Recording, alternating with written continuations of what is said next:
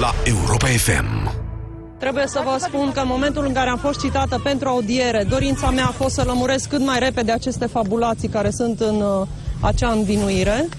Am uh, făcut imediat după ce am primit citație o cerere prin care am cerut să consult dosarul pentru a avea acces la ordonanța prin care s-a început urmărirea și pentru a cunoaște acuzațiile care mi se aduc în detaliu. În 15 februarie s-a încheiat un proces verbal prin care mi s-a adus la cunoștință că sunt învinuită, dar eu n-am văzut învinuirile în detaliu, n-am avut acces la ordonanța de începere a urmăririi penale. Uh, am făcut această cerere de consultare a dosarului și implicit de a primi și ordonanța. Procurorul a admis-o în 4 martie și a stabilit ca termen de consultare și de a avea acces la aceste documente în perioada 8-14 martie. Deci, când m-am prezentat, am spus că este o, o cerere care a fost uh, aprobată de procuror. El a stabilit această strategie, mi-a acordat accesul la acest dosar, motiv pentru care astăzi am fost în imposibilitate de a da declarație pentru că n-am avut acces la aceste acuzații.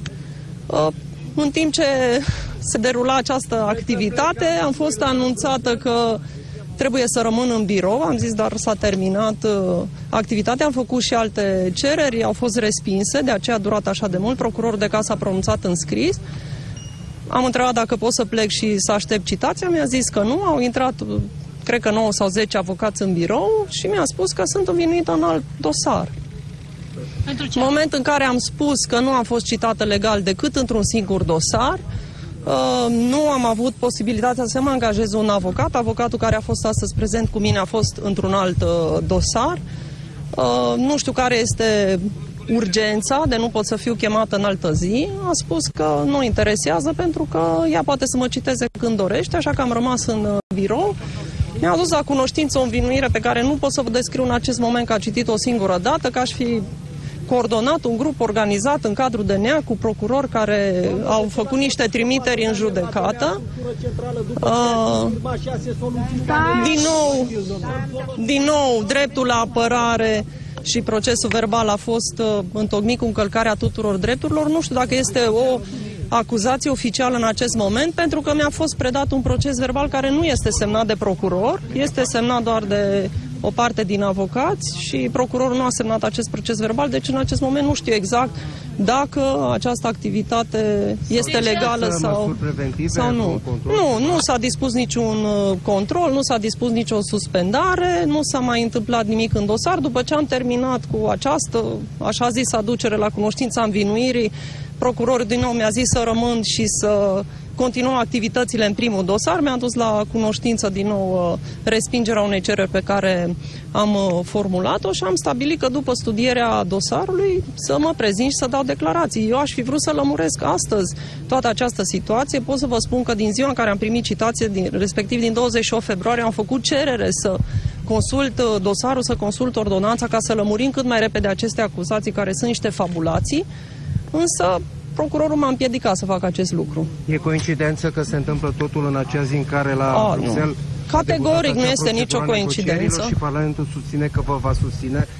Nu este Uh, nicio și coincidență, pentru ce este în continuare o etapă în această campanie de hărțuire care durează de 2 ani, care se derulează prin uh, atacuri în spațiu public, prin uh, repetate acțiuni disciplinare. Ați văzut, am 47 de cercetări disciplinare, am 4 acțiuni disciplinare care au fost promovate, în mod cu totul surprinzător, uh, în alte situații și am dovedit acest lucru în cerele pe care le-am făcut astăzi. În alte situații, procurorii acestei secții nu au comunicat câte dosare sunt în lucru și uh, vizează anumiți procurori, dar în cazul meu am aflat din spațiu public că sunt 18 dosare, evident o comunicare cu încălcarea prezumției de nevinovăție. Asculți Piața Victoriei. Acum la Europa FM.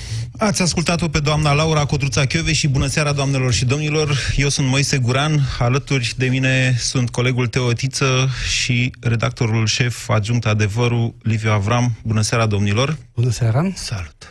Deci, doamna Chioveși a continuat, mă rog, cu declarațiile, a răspuns, după bunul obicei, la toate întrebările, până au rămas ziariștii fără întrebări. Până au început să se repete.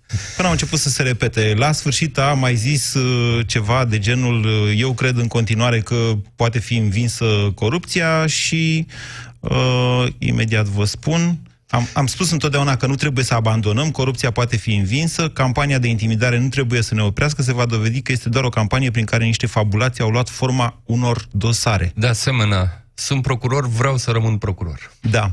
Uh, La întrebarea Legată excludeți, de un viitor politic. Da. excludeți o candidatură. Liviu, cum ți s-a părut uh, tot ce a spus doamna Chioveși? Are sens ceea ce spune?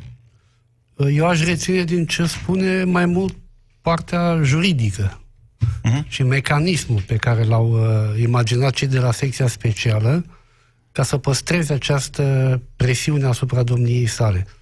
Deci acum o săptămână o cheamă și îi prezintă un proces verbal în care este anunțată că a devenit suspect, un proces verbal, nu ordonanța. Da. Procesul verbal este ca comunicatul parchetului. Câteva cuvinte foarte vași, încadrarea juridică și atât. Nu sunt descrise în detaliu faptele. Da. Ce a făcut, când, unde și așa mai departe.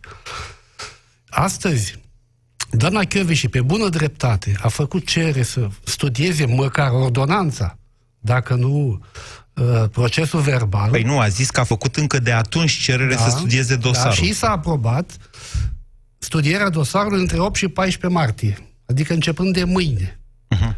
Și o cheamă astăzi, o citează astăzi, nu ca să-i prezinte o, măcar ordonanța, urmând să studieze dosarul de mâine încolo, ci ca să-i aducă o altă acuzație, deschiderea unui nou dosar. Dar tot așa, pe baza unui proces verbal, pe care, din câte înțeleg, acest al doilea proces verbal, procurorul de caz Nu l-a nici semnat. măcar nu l-a semnat, adică nu și-l asumă. Da, hai să explicăm. Foarte problematic, m- problematică maniera asta de lucru. Ea a început de admitere într-o manieră foarte problematică la primul dosar. Hai să, uh, să explicăm ca să înțeleagă și ascultătorii noștri. Uh, În această fază a procesului penal, faza de cercetare penală se numește ea, uh, toate uh, procurorii lucrează pe principiul legalității, ceea ce înseamnă că fiecare act pe care îl fac trebuie să fie legal. Dacă vreuna dintre formalități nu este îndeplinită, toate actele, toate probele, mai bine zis, uh, administrate în, în uh, decursul acestei faze, vor fi ulterior fie infirmate de șeful de secție, puțin probabil totuși, domnul Stan. Da, numai să po- ca să poți să ataci un act trebuie să-l vezi. După care vor Ori fi doamna supuse... și deocamdată a primit un proces verbal la prima acuzație și un proces verbal nesemnat de procuror la a doua acuzație. Mie îmi scapă N-ai aici cum să te aperi. Detaliu, Liviu. Bă, Păi, dacă du-te- nu e semnat de procuror, ce Păi, valoare înseamnă are că nu și-l hârtia aia? asumă. Deci, administrarea de probe asta înseamnă. Procurorul primește niște informații, de orice natură, documente, ce-o fi. El, pe semnătura și pe răspunderea lui, le convertește în probe și le atașează la dosar. Pentru că altfel sunt respinse de, jude- de judecătorul de Admi- cameră admitem, sunt preliminară. simple hârtii goale. Întrebarea mea asta era, ce se întâmplă, ce rost are hârtia aia? Ce Procesul rol are? verbal nu are niciun fel de relevanță juridică în dosar. Actul care începe uh, urmărirea penală este ordonanța procurorului în care trebuie descrise în detaliu acuzațiile, faptele, când, unde, cine și așa mai departe. Și nici atunci nu începe, de fapt, urmărirea penală, pentru că A, bun. e condiționată După de aia- aducerea la cunoștință acuzațiilor și de ascultarea celui cercetat. În mod evident. Da, abia înce- după ce- Dar ordonanța de începere a urmăririi penale este primul pas. Da. Deci hai ca să o explicăm, da? Sunt niște acte de procedură fără de care întreaga cercetare penală este nulă de drept. E anulată ulterior de instanță, când se ajunge în instanță, dacă se mai ajunge vreodată în instanță. nu, nu, Până atunci nici e măcar suspect. atât. Aceste procesul verbal nici nu ajunge la instanță. Da, Este un presupunem. act procedural mai degrabă informal. Deci, e în felul Actul următor. oficial este ordonanță. E în felul următor. Cineva face o plângere penală, ghiță, să zicem, în cazul nostru. Atunci începe, se deschide un dosar penal de urmărire in rem, asupra faptei. E doar o plângere penală, nu e propriu-zis un dosar penal, așa cum s-a tot comunicat, inclusiv Toader a comunicat astăzi către Financial Nu, Times. el, el e dosar penal. Fizic. E fizic un Da, dosar da. penal. Nu e un dosar de urmărire penală. Urmărirea penală in personam, adică în legătură cu o persoană, are următoarele faze. Mai întâi, procurorul dă o ordonanță de începere a urmăririi penale in personam. După care, acestea sunt faze care sunt reglementate și sunt stricte, pentru că altfel totul este nul. După care, trebuie să-i aducă celui urmărit la cunoștință acest lucru. El are dreptul să vadă dosarul, iar după ce vede dosarul și acuzațiile ce îi se aduc, el trebuie audiat.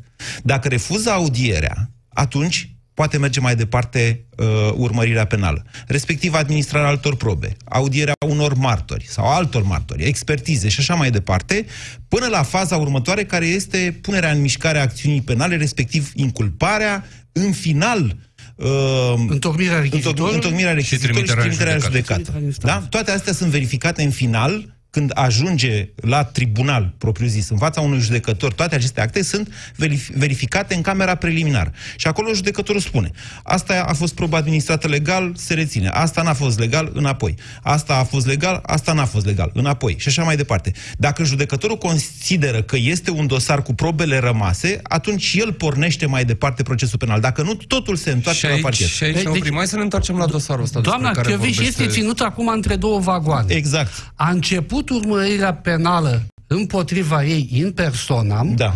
dar nu are posibilitatea să se apere. Nu are să posi- vadă care sunt acuzațiile și să răspundă la ele. Pentru că nu i s-a prezentat Pentru că nu i s-a dosarul. prezentat ordonanța și dosarul. Da. Ordonanța este sinteza procurorului asupra probelor strânse până acum, dosarul e ordonanța plus probele pe care se sprijină procurorul. La aceste documente doamna Căveși n-a avut acc- acces, ci doar la acest proces verbal care arată ca un comunicat al parchetului general în care se descriu sumar faptele în luna aprilie a luat o șpagă. Bun. Când? Unde? De la cine? Cum, Și așa în mai ce departe. condiții? Exact, În- da. cu cash, cu valiza, N-ai cum să te prin aperi transfer. Dacă se spune, ai luat o șpagă în luna aprilie 2011. Bun. A Și negat- eu, a negat- Eu zic nu. Și atunci ce da, facem? de observat că procesul deja s-a desfășurat, el a avut loc la televizor. De fapt, înainte să iasă doamna Chioveși de la audiere, deja televiziunile titrau faptul că a fost, uh, in, că a fost că e suspectă într-un al doilea dosar. Um, Asta e o chestiune oarecum ciudată, mai ales că în acest prim dosar, ăsta cu ghiță și extradarea lui Popa, deja probele au fost administrate, domnule, cu o zi chiar înainte să fie prima dată citată. A apărut absolut totul la televizor. Totul se, se întâmplă, de fapt, judecata se întâmplă în spațiu public. Eu nu știu dacă ea va mai avea loc sau nu la un tribunal.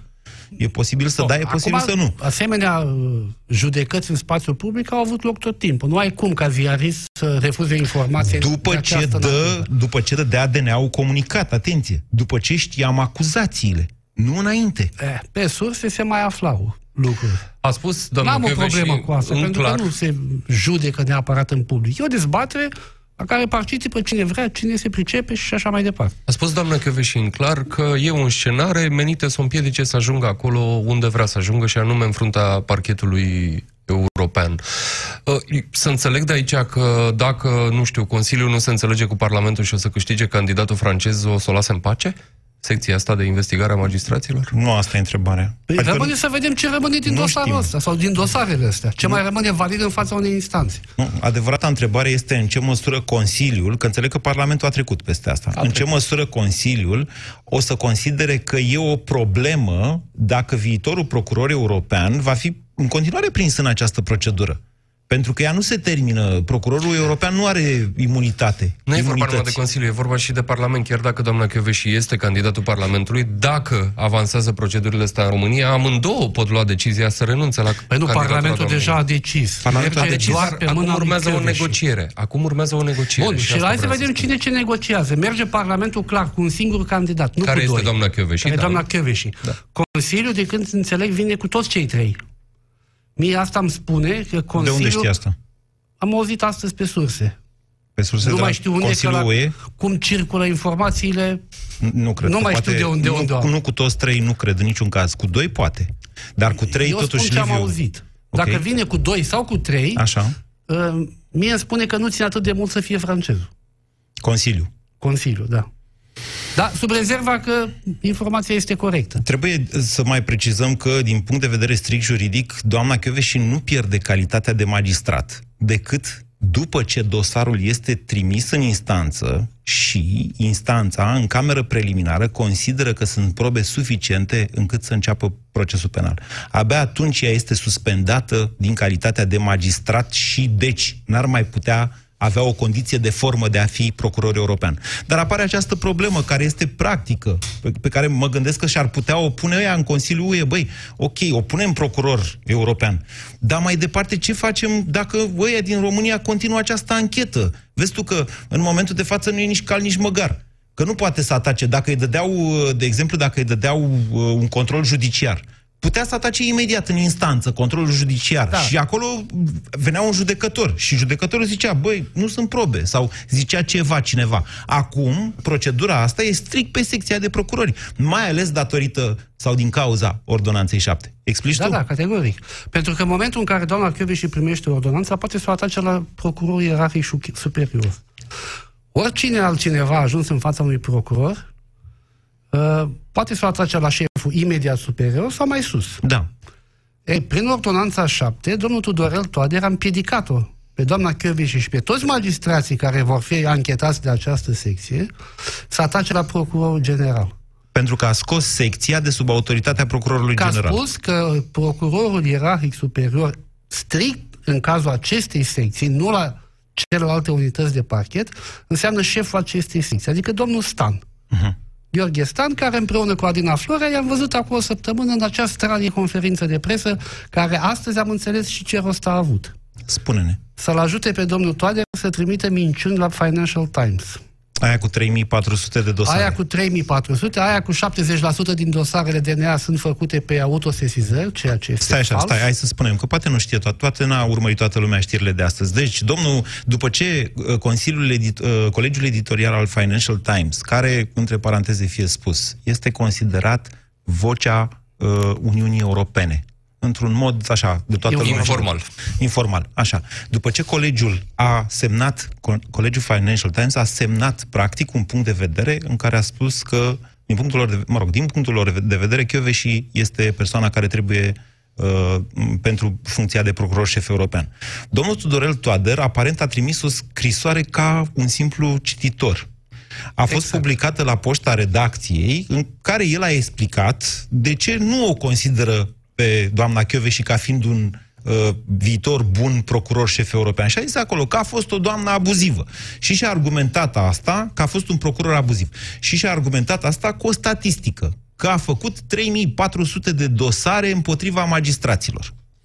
În această după amiază, mă rog, DNA a mai făcut această corectură și, mă rog, toată lumea, toată lumea din domeniul juridic știe, de fapt, diferența dintre plângerea penală, dosarul ăla in rem, și dosarul penal propriu-zis, urmărirea penală in personam, adică asta care a început împotriva doamnei Chiove și acum.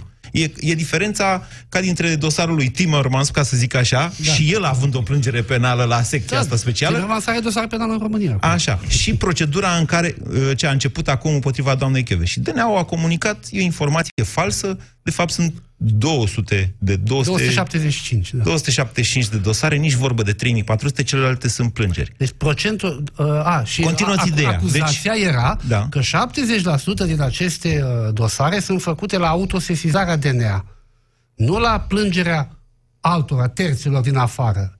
Ceea ce ar fi chipurile un factor de presiune. Adică dacă eu, procuror DNA, nu-mi convine că un judecător a dat nu știu ce decizie, i-am deschis dosar penal, și îl folosesc ca instrument de șantaj.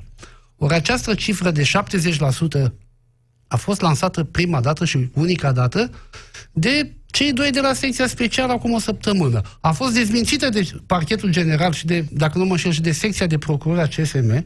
Procentul e undeva mult mai mic, 10% sau 2% în funcție de cum uh, interpretăm statisticele. Hai să, hai să... Și a, a, ne trezim astăzi că domnul Toader folosește exact aceeași cifră falsă prezentată de cei doi de la secția specială. A păi, la nu ne putem gândi că s-au vorbit înainte? Hai, voi ridicați mingea la fileu în conferință de presă și eu folosesc ce a spus voi, că sunteți instituția la poșta statului, redacției. secția specială. Și trimit la poșta redacției la Financial Times. De ce asta a fost, din punctul tău de vedere, rostul conferinței de presă? Ciudate conferințe de presă da, în care da. domnul Stan a vorbit Ia și doamna Nu a trăsese nimic, nu se întâmplase nimic deosebit, dintr-o dată hop conferință de presă. E au, livrat, ceva... au livrat niște cifre false pe care acum Tudorel Toader le-a E o distanță trimis. de câteva zile între cele două Poate fi explicația așa cum zici păi tu. nu, dar ia, hai să uh, vedem când s-a publicat editorialul adevărat în Financial Times. Mm, cu o zi înainte de uh, Aș conferința verifica. lor? Nu mai știu, dar foarte aproape unul de alta și s-ar putea ca atunci să se fi gândit la o strategie de contracarare, cum să facem să apară și în Financial Times ce vrem noi să apară, păi faceți voi conferință de presă, aruncați cifrele și după aia Da, pe de altă parte, domnul Toader ar trebui să se ocupe cu scrisul la poșta redacției către mai multe publicații europene, pentru că afirmații asemănătoare cu cele din uh, Financial Times, semnată de colegiul editorial, le-am văzut și în presa franceză. Și în Le Monde și în Corriere exact, de la seara, da. Exact. Bun, eu atât te-a dus capul, na, ce să faci? 28 februarie, suportul pentru uh, editorialul din Financial Times, care și anunță, prin care uh, colegiul editorial și anunță suportul pentru doamna Chioveși. Imediat vă spun și cu Stan și Florea, conferința de presă a celor doi.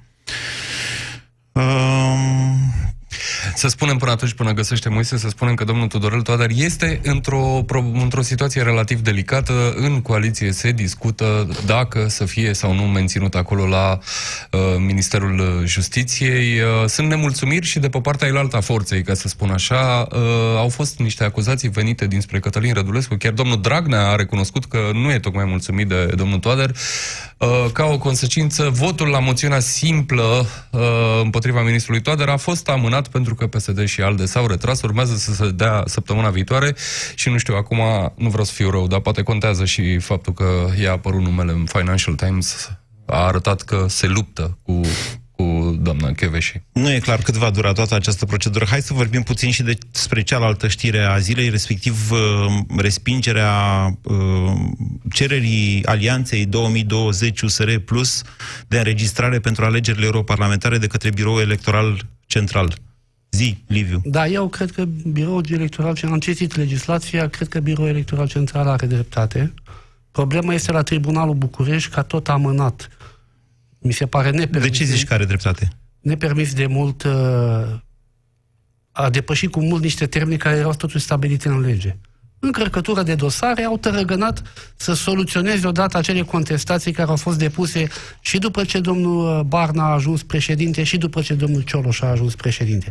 Aceste două, ambele partide, sunt în procedură de atestare juridică a noului președinte. Pe înscriere, de fapt. E o înscriere în registru. Dacă te uiți pe termene, o să vezi... 15 zile, da, da. Și pe, Tribunalul la, București a depășit. Acolo este problema. La USR, nu.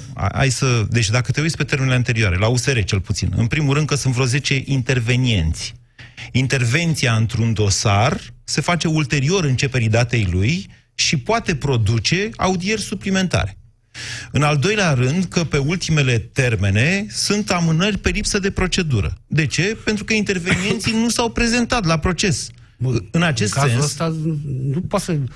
Uh, da. Culpa le aparține și nu poate să reproșeze nimănui faptul că... Păi nu, ei intervenienții sunt ai alții.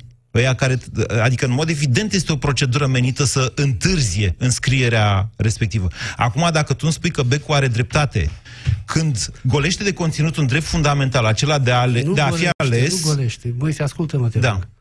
Uh, procedura asta cu uh, notificarea la tribunal a schimbării președintelui, a schimbării statutului, este identică cu procedura de înființare a partidului. Parcurge același traseu birocratic.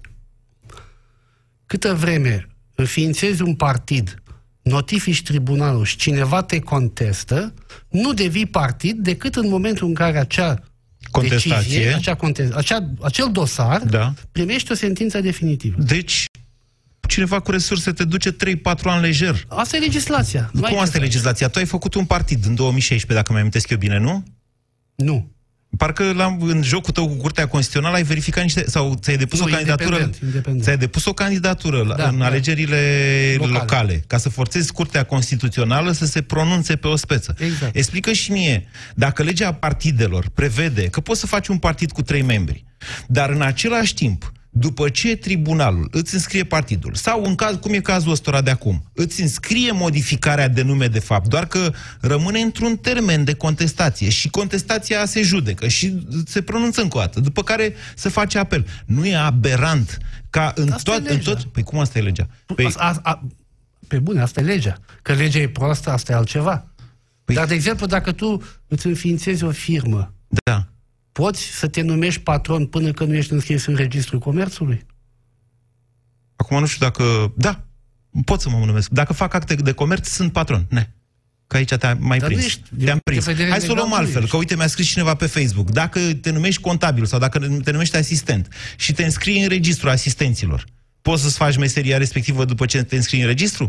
Da, cu singura condiție să nu te conteste cineva 4-5 ani și să mor de foame cu meseria în mână. Acum, dacă tu îmi spui... Acum e o chestiune de interpretare, pentru că și mie mi se pare nedrept.